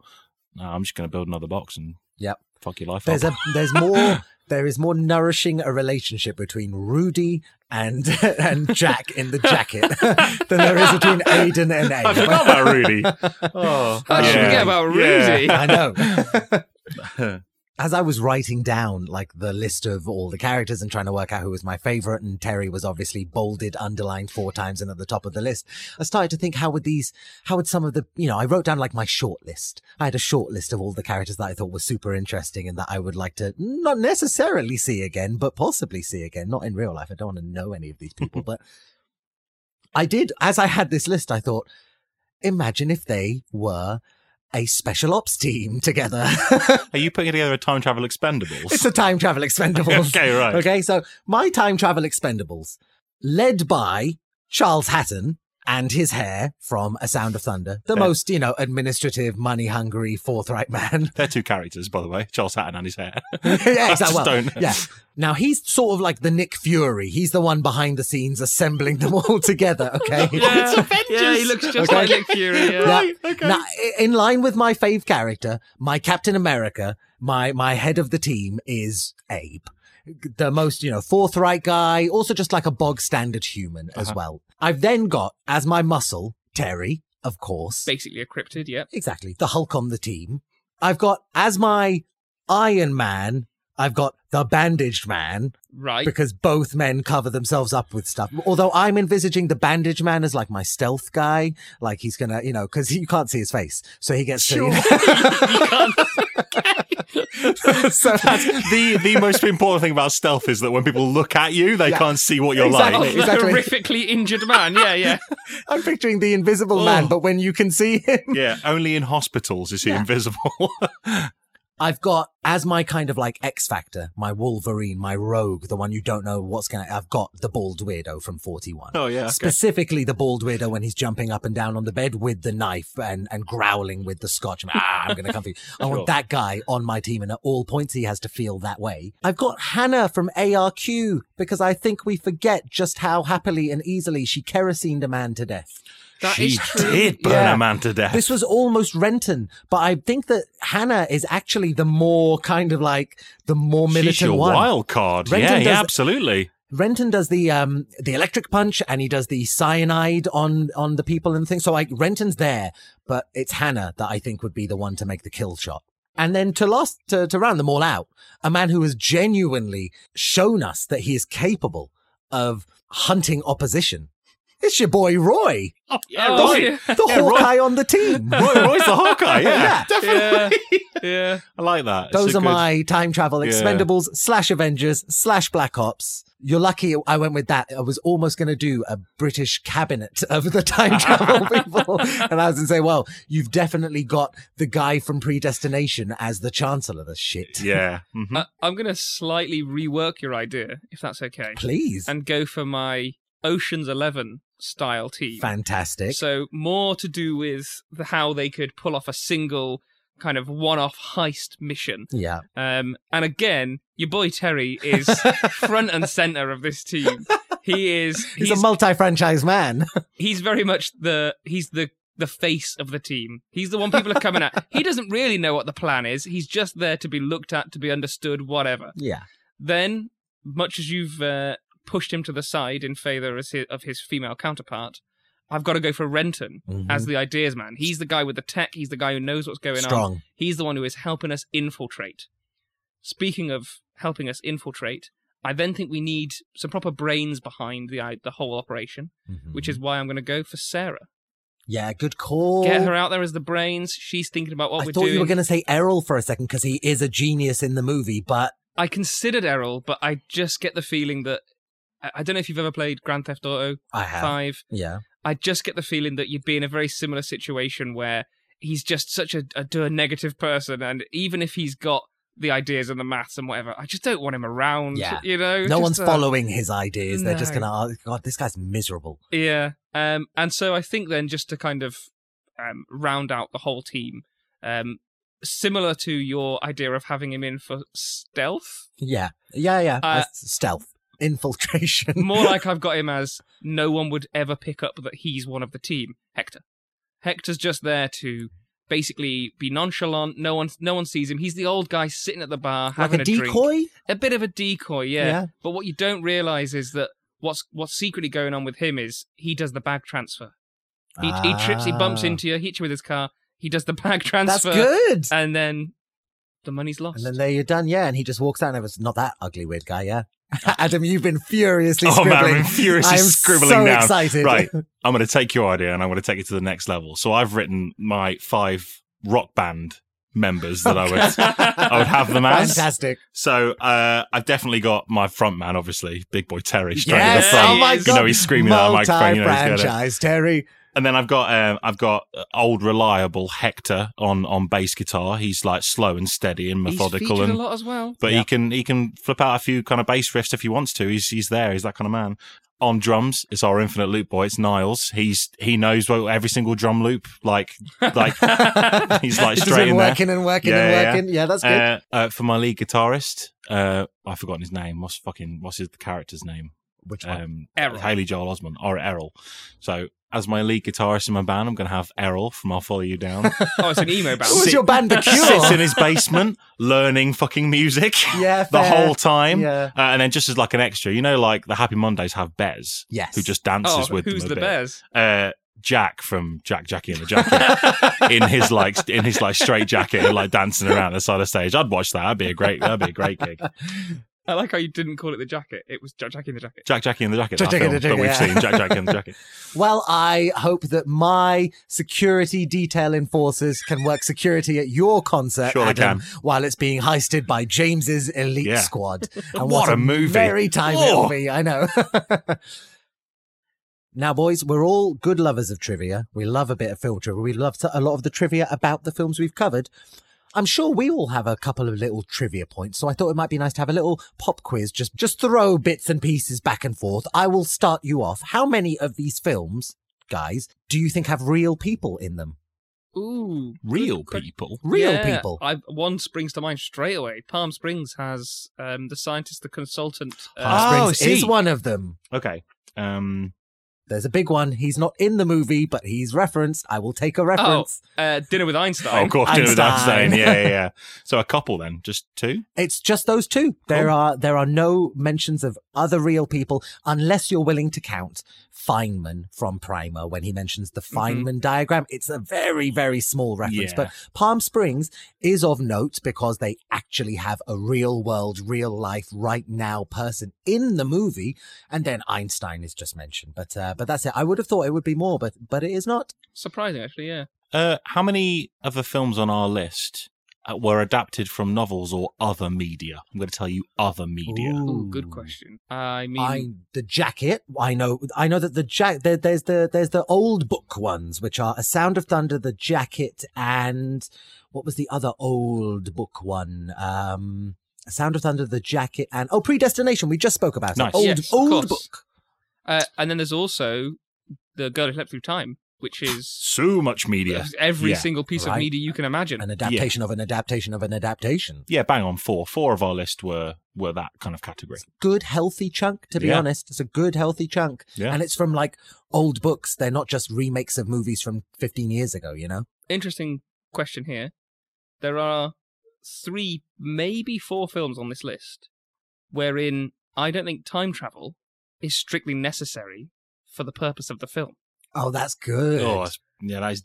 Um, I think two are maybe more obvious than others. So time travel is not needed to cure the problem that's presented in the film. Or perhaps is not necessarily even in the film. okay. Jack, Jackie, and the Jacket, And the Most Jacket. obvious, yeah. and the infinite and the Infinite Man. two, the two easily the most obvious ones. Yeah. Jack Jack in the jacket we've talked about before. It could just be that he's hallucinating the whole thing. And the Infinite Man, it, he almost even says in the film that it's kind of just a recording of what's happening around him. It's not really like genuine time travel. It's 41 one of them because in 41 there's no problem if he just doesn't do anything. Oh, His girlfriend doesn't yeah. die, he doesn't get arrested, he just doesn't go to that motel and everything's fine. That is quite a good point. That wasn't that wasn't one of the ones Well, you found a bonus one. But, but that's that's not a bad shout. No, I think that's that's. But I don't know if that's necessarily what you there meant of wouldn't have just been not a story, really. exactly right. Yeah, yeah. there. Go on, tell me. I, I'm no, I'm, I'm, I'm clueless. So the the main other one that I thought was a, a potential one would have been curvature. If you think about the point of curvature, because of her amnesia, the the only time travel that really matters is that at the very end she has travelled back to give herself a wrench or something to help her get out of the handcuffs. That's a very yeah. That Oh, is a good point. You're not. Yeah, Re- yeah, yeah. really, You're right. The whole film could just be her husband having left her clues after he knew that something bad was going to happen to Mm. him, and she just follows them back to find. Oh well, obviously the reason he's dead is because of this technology that he helped work on. Curvature. Yeah, you're right. Curvature is a really interesting example of. Did you have a time, an idea of time travel, and then you crafted a story around this, or did you have a story and you And just you thought, sandwiched the time travel? Yeah, we need a reason for it to happen. Yeah, Yeah, yeah. That is a good point. Yeah. And Mm. bonus to throw in there, ARQ. ARQ, if you just have it so that there's no loops, it's just a kind of home invasion to Yeah. steal some a day in the life. Yeah. you you could ultimately have almost the exact same film without any of the loops in, and just have it be because there's a there's a whole world in ARQ that you kind of miss out on. yeah, there, because there's a there's big stories out there. Los and- Angeles, Australia. yeah, the there's a weird Kuru post-apocalyptic virus. like Mad Max vibe going on in the whole thing. Yeah. That like, yeah, So yeah, I'd say that those those three films in particular, you could just do away with the time travel and maybe even improve those films. maybe. One of my ones that I noticed is which movie on this list doesn't have a scientist in it. At mm. all. Nope.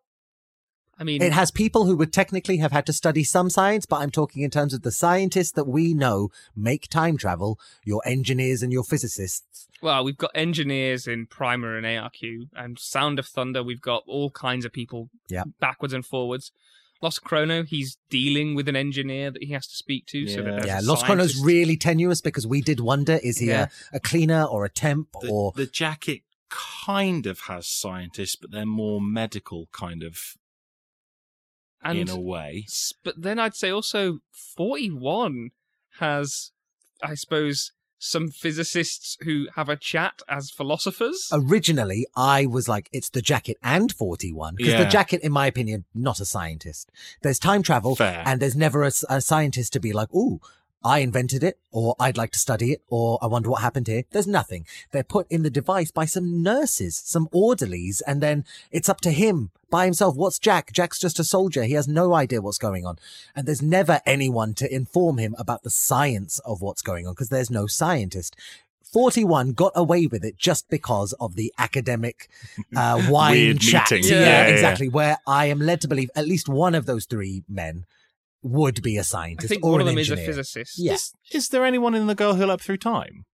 I think the the whole point is that it's at a school, so that kind of is part of it. But also the guy who comes back with the walnut, he at least has some working knowledge of the engineering. It's a good behind how it mention, though. works. It's a good Hmm. mention. I thought you got me for a second there because I was like, Yeah. eh, but then she's taught science in a science lesson by a scientist. So Fair. I okay. covered it just. Yeah. It's, Alright. it's it's tenuous, but again, like forty one, it's kind of loosely I think it's it's less less interesting as a fact itself and more just a statement about the jacket. It's Mm. almost like where is there no expert? There's experts Yeah. in almost every film. There's there's no expert in the jacket. There's no one who knows what's going on. No one who even has a philosophy degree. And in in speaking of experts, at least in the girl who leapt through time, her aunt is an expert, not a scientist, but an expert. Oh, that's true. That is true yeah, she's well. yeah, she's done it all before. So yeah, I guess that's kind of. I was yeah. just about to say, God, I'd love to watch a movie about her aunt, and there literally There is There one. she is. There's like thirty. How many man-made time travel devices do we have? Is it all of them apart from Palm Springs? And 41 we don't know because we don't know if he built it around. Around something mystical or Yeah. The jacket, yeah. we don't know what that's about either. That's true, yeah. I guess so. I mean, a jacket, yeah. is it man made? Because if it's in his head, is it man made? I guess I guess that's all- nice. almost it's like which ones do we know are built? If that Yes. makes sense. Yes. Yeah?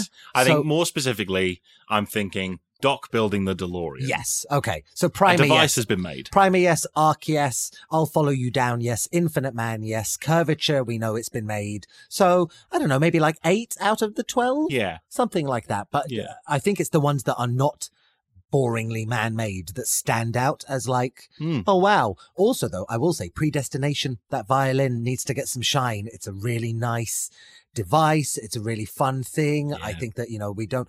It's not like this big. It's not an MRI machine or a or a box with wires and padding and plates and all that. It's just a violin case. So it's kind of like quantum leapy, low grady. yeah. yeah. So so yeah. Okay, so we've been talking about if someone actually made a machine and, you know, whether or not there's a scientist. Who do we think is the kind of pinnacle of STEM in all of these films? Like, there's a few different people who are obviously geniuses in one way or another, you know, maths, engineering. Who do we think's like the pinnacle of a field? it's interesting because I mentioned earlier on that Erol in I'll Follow You Down is a genius. The movie tells us he's a genius. It shows us in kind of cliched scenes that he's a genius. And yet, I don't think any of us want him to be a genius or, or view him as someone who's like of that kind of genius variety. Who do I think is the, who do we think is the best, the best scientist? Straight away, I think of Renton. Renton is very accomplished, has invented something very, very astounding and is young and is very, very accomplished, very handsome. So I do, yeah, I think Renton's right there. Travis in A Sound of Thunder labored with a, a, a weird, crappy film and a very bizarre set of circumstances, but definitely does at least seem accomplished and, and tenured and, and, and studied. A little counter argument to your Renton. The only thing I will say He's is a bum. he's, he's not invented what he intentionally invent, decided to invent. True. The same it? problem you had with this earlier. Yeah. Primer, Primer was It's the my problem. thing. This is like what I have an issue with. I, I agree. I think out of out of everybody, he's the most obvious to be at the top of his field. He's obviously done something quite incredible, but he hasn't done what he intended to. So I say fire him. Is it uh, Helen's husband in Curvature? He is her husband, and he has helped develop her. Make... he is her husband. I'm trying, trying to Yeah, like, yeah. think of a way of wording it. Yes, and he is the engineer that He's not- basically helped to develop it. He's not a main character, so I guess he's almost disqualified from contention. But I just say this as he's someone who we know invented time travel and didn't do anything bad with it, as opposed to the Yeah. other people who do. Just just got murdered for it. yeah, So yeah, he's, he's a good contender. I Gabe's think. a good contender because he invents time travel, but also thinks of fail safes and thinks of putting in place rules and methods and wants to go and, and, and wants to have dinner with Einstein, himself a very good scientist. So to hang with Einie Winey, you'd have to bring some. Einie-Winey. I, I What about that. Yeah. what about uh, Charles Hatton? Uh, Pure, purely for the fact that he's managed to monetize it. well, he's, He's the into a anti-gravity business. on his Elon Musk hair. of scientists. I don't know. I, it's a weird one that one because I, I don't think I don't think any of them are particularly good examples of where their devices have been successful. Things have always gone wrong. I think if you put them all into like a a tournament, like a World Cup tournament, and they all have to face off against each other, the final bracket in the finals, I think weirdly is Renton and Travis from A Sound of Thunder and ARQ.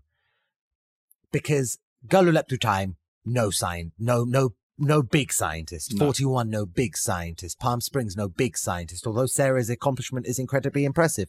I'll follow you down, as we've said. If you're going to take Gabe, then you have to take his son because his son is smarter than he is. There's generational improvement on intelligence in that film. So you have to take Erol. So you're talking Erol, Renton, Trent, uh, Tre- Trent, Travis, and no one from Predestination. They're an agent and a, and a, and a confessions writer. They're not scientists. Now you've mentioned Sarah. She teaches herself quantum physics. Yeah. She, oh, she, It's the another fact she's taught herself it is, is, uh, Yeah. she gets herself to, dunno. yeah, Yeah. uh, Mm. the same, even if she's just got herself to the same level as Renton and Travis, Mm. she did it self-taught, which is arguably more impressive. Um, Mm. it's a really interesting question when you think about it. When you think and there's about no it. real answer. I mean, I think you you probably could argue Scott Erol is a great choice for the same reasons you said. He's genuinely like a, a maths genius. Maybe Gabe, he's the only one that we know kind of single-handedly definitely developed a real working time machine based on some of the things that happen elsewhere. We don't know who developed them or whatever. Um, and then actually, Adam, I agree with you. I think Sarah is genuinely a really good choice. She's whether or not she knew she had the capacity to learn, Mm. she certainly proves that she can become an expert in something well enough that real experts in the field go, "Oh wow, you've hit the nail on the head there." Yeah, for sure. Mm. I'd also like honorary mention for Aidan, who manages to build a time travel motel and operate a small business at the same time. Good for him. I knew he'd come back. I will follow on from that quite smoothly with in all of these 12 movies, guys, who do you think is the best time traveler? If you were awarding a gold medal for time travel to someone in these 12 movies, who gets your gold for how well they did the time travel, not how well they invented it or anything like that? As a time traveler, best performance. Fizzle bomber. I mean, I, I don't think there's a way if to you're argue. into that sort like, of thing. A- AKA AK four other people in Yeah. that movie. think about the amount of different ways that person time travels, how many times they time travel, the fact that they go forwards, they go backwards, they understand the inherent problems of paradoxes. Ultimately, they do go mad towards the end, but they fulfill their own prophecy. They, they, I mean, the whole point of the film is the predestination. I think it's it's gonna have to be the Fizzle Bomber. It's definitely high performance for the Fizzle Right. Bomber in terms of like output of time travel for Yeah. sure. My suggestion would be, and I hate myself for saying this, I think Erol is a very successful time travel traveler. he kills himself at the end, Adam. he, ge- I mean, he gets what he So- wants, but he suffers for it. He manages to build a time machine. yeah.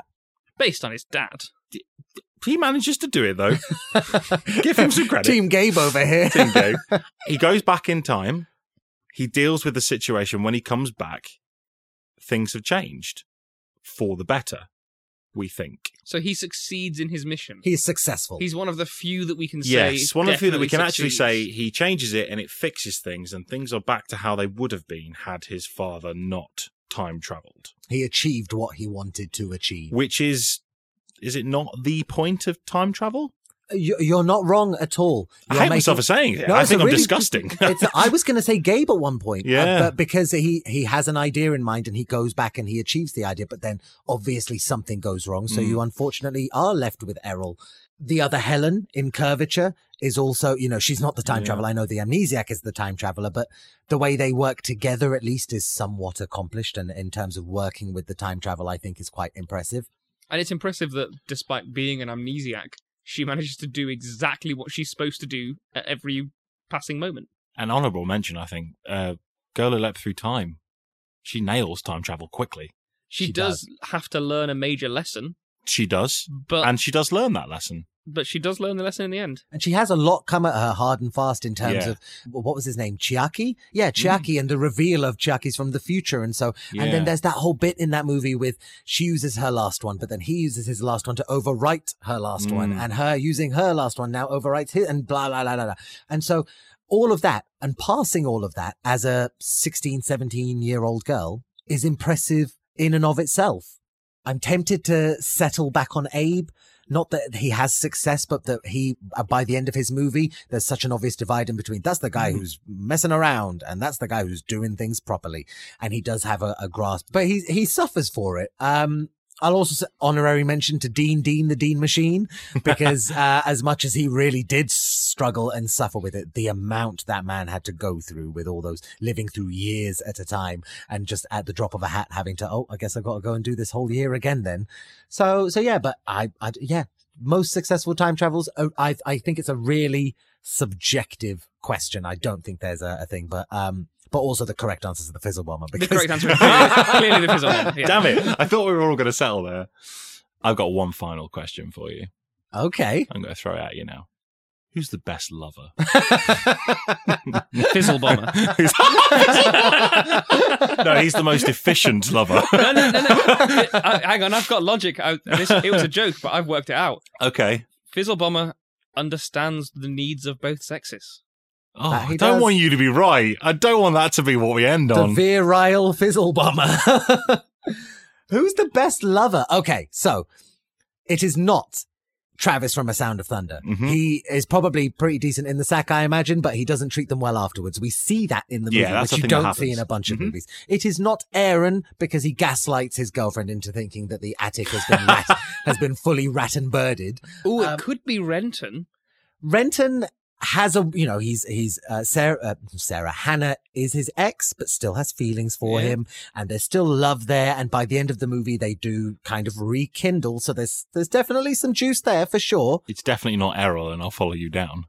it is not Erol Not and even though he. No. fathers a child he does it while crying so yeah, it's not, great. Erol. Not great. um, I also don't think it's Nyles because he's such a sad boy so No, even though yeah. they, he and Sarah they get together I just don't want to give it to Nyles I but don't it, think it might be Sarah because he says he's visited her thousands of times. It might be. Ooh, maybe it is Sarah. Maybe it's Roy. He's got three kids and a house in Irvine That's true.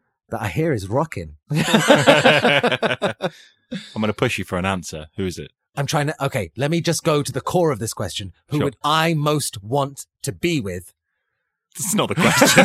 No, that's the question. No, no, no, Adam. no, no, I know, Adam. no, the question was- most Let, want let him answer. Yeah, we know be with. Um, You can't say Terry. Rudy. No. um, I. Who's the best lover? Hector.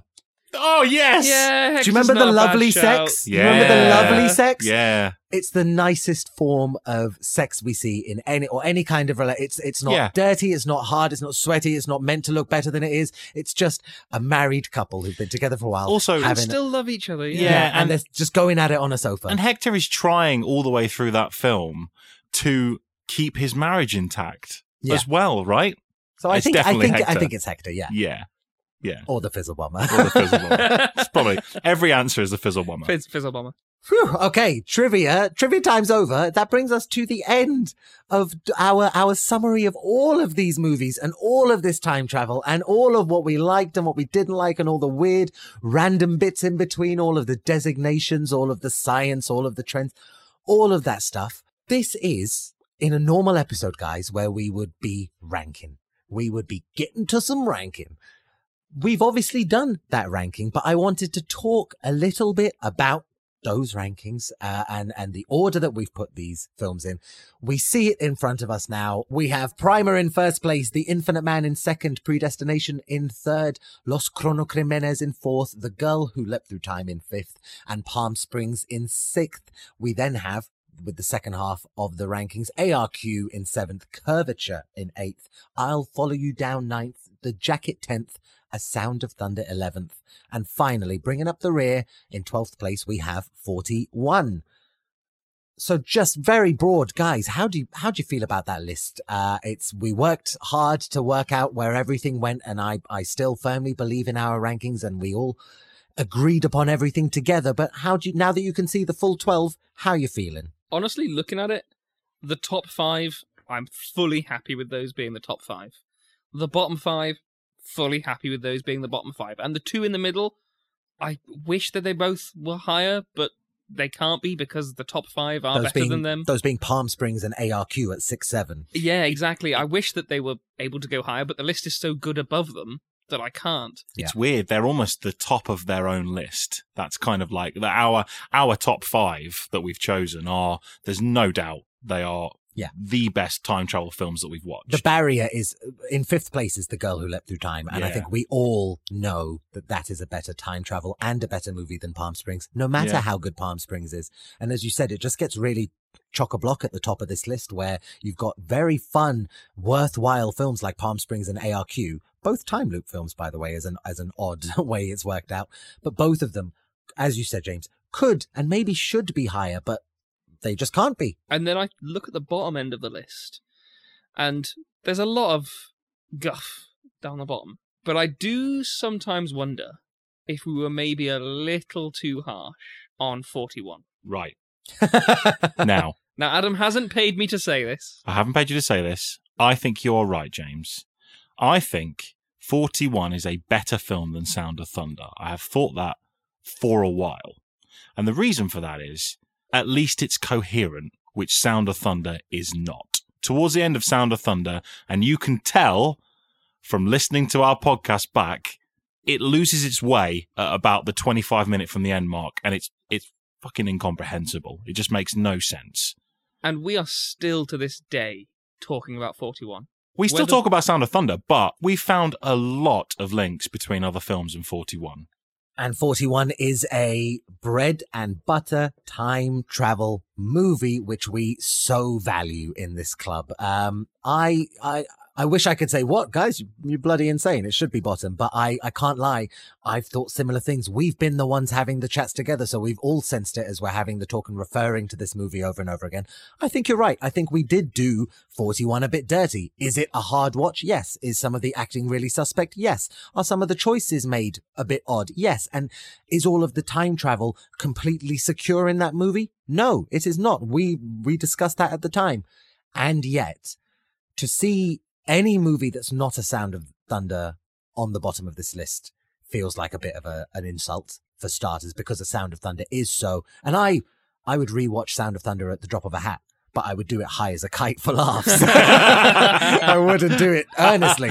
Whereas 41, who knows? I may revisit it. We may revisit it. I mentioned earlier on in the episode about there being genuinely good movies that we've watched, but there are also movies that we have taken in to gain data, to gain variety, to gain just more stuff to reference. And I always think of that when I think of Curvature, I'll Follow You Down, and The Jacket. Three movies that, sure, not very entertaining if you're just looking for a good film, not going to set the world on fire in terms of doing anything wild and new.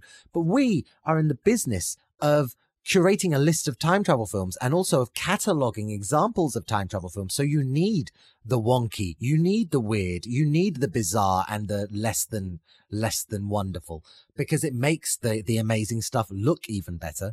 Um, and much like people learn from mistakes, I think we not learn from the bad films, but we take away a lot from those less than jazzy films. You know what I mean? No, I, I completely agree. And I do think we did we treated it harshly because it was initially the worst one we'd seen.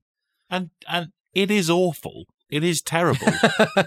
and we all know it's terrible, but it has value within our lineup of 12 films. Yeah, and the more I've watched other time travel films, the more I look back at it and think, No, actually, there are, there's salvageable stuff in this.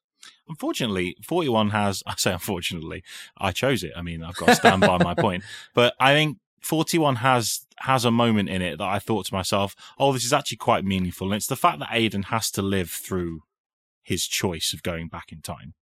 And we've seen it now in other films in in that list. We've seen But his is a real long his time. is a real long time. By the end of the film, he's an old man Yes. and he has lived through a whole nother life, which is like Sad and lonely. sad and lonely. And you can't help but feel for the character, which is difficult because the acting performance is so poor. But I, I just think it's, it's, it's deeper than Sound of Thunder as well. It's got more to it than One of the things that I think as well, coming away from the list of 12 and coming away from season one is that, uh, it was a really good moment for me to reflect on maybe some, some biases or, uh, and, and learn uh, some lessons about how to, how to take in future time travel movies. I've said a couple of times across a couple of episodes that time loop movies are not for me. And so I'm always working to make sure I don't rank them too poorly or talk about them too distastefully because yeah i'm not a fan of them but it doesn't it doesn't detract from the craft and from the the the objective value of them as time travel films so Mm. I, I i factored in that biasy but i i think that 41 41 and primer are the movies on this list that are really difficult watches because they are low budget indie flicks. And Yeah. Primer, we did nothing but like celebrate the choices made and while while highlighting the difficulty, whereas with 41, we complained about the difficulty as opposed to just kind of accepting, well, they're working with what they've got with. So I think we've we've now grown and we will learn the lesson so that the, the, the next time a very low budget, very inexperienced actors movie comes our way, we'll be a bit kinder to it and judge it more on its time travel merit than just saying like, my God, Aidan, why are your eyes so watery? Did you ever think that you would be comparing Primer to 41, Scott? you know what? I I hate the fact that the guy who wrote 41 is right now somewhere has just like he's just shot up from his seat and been like, oh, he got a shiver up his Yeah, spine and his went. ears are on Something fire. I yeah, wanted to happen all my life has just happened. Where has it happened? So I'm not entirely happy about that. But then credit to 41. I can't, you can't deny it. You You, can't. can't. deny, you can't take away from the credit of that movie. Um, no matter how hard it is to give credit to someone who makes YouTube videos about the credit he thinks he deserves. Forgot about that. I was gonna ask you guys if there was one change in the ranking to make. What would that one change be? I think we're all kind of cl- we're all in weird agreement I that it, so. this is the change to make. I think I think it, yeah, that is the one. I, it just it just it's not felt kind of right. The more I thought about how they work as films, I think 31's just more succinct. And that, guys, gals, James, Adam, beautiful listeners, is the end of season one of the Time Travel Film Club. Whew, breathe, Woo! breathe. Off into a vault it goes, locked up, sealed, and secure for all time, backwards and forwards. Thank you very much. um, could we release it to the public, actually? We will be doing that. but that is it. We have gone backwards and forwards. We have our nice solidified rankings. We've looked upwards and downwards all of the time travel season one, which brings me very happily to the announcement. We will be back for a season two. Yeah, Yeah, we will. Yeah, we will. We will be giving you a lot more information about that season two, including a little preview of some of the movies that we will be covering. And we will be giving you that information in what I am also very happy to announce. We will be doing a bonus episode. Ooh, bonuses. Adam is very happy I about it. know, as you I'm can loving every second of this. We, you will see on the feed dropping in the next couple of months a, a special bonus episode. And in that wonderful special bonus episode, we'll be covering a time travel movie, maybe more than one time travel movie, who knows, but we'll be doing something a bit special. And to just double down on the specialness, we will also be answering your fantastic listener questions.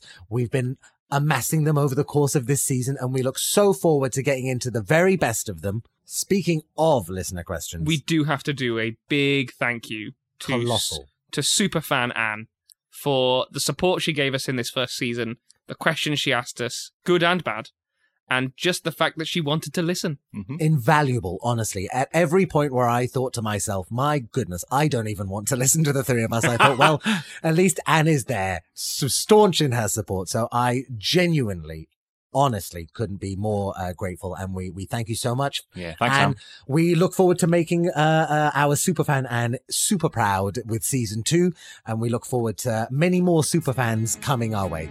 And that's that. As I have said on many episodes, as we have said for many, many months, the movies are fantastic, but it is watching them with you that is the most enjoyable part of it. Guys, I'm so proud of us. I'm so proud of the both of you. I'm so proud of season one. I cannot wait to come back for our bonus episode. I cannot wait even more to come back for our season two. What a handsome list we've got. Thank you so much.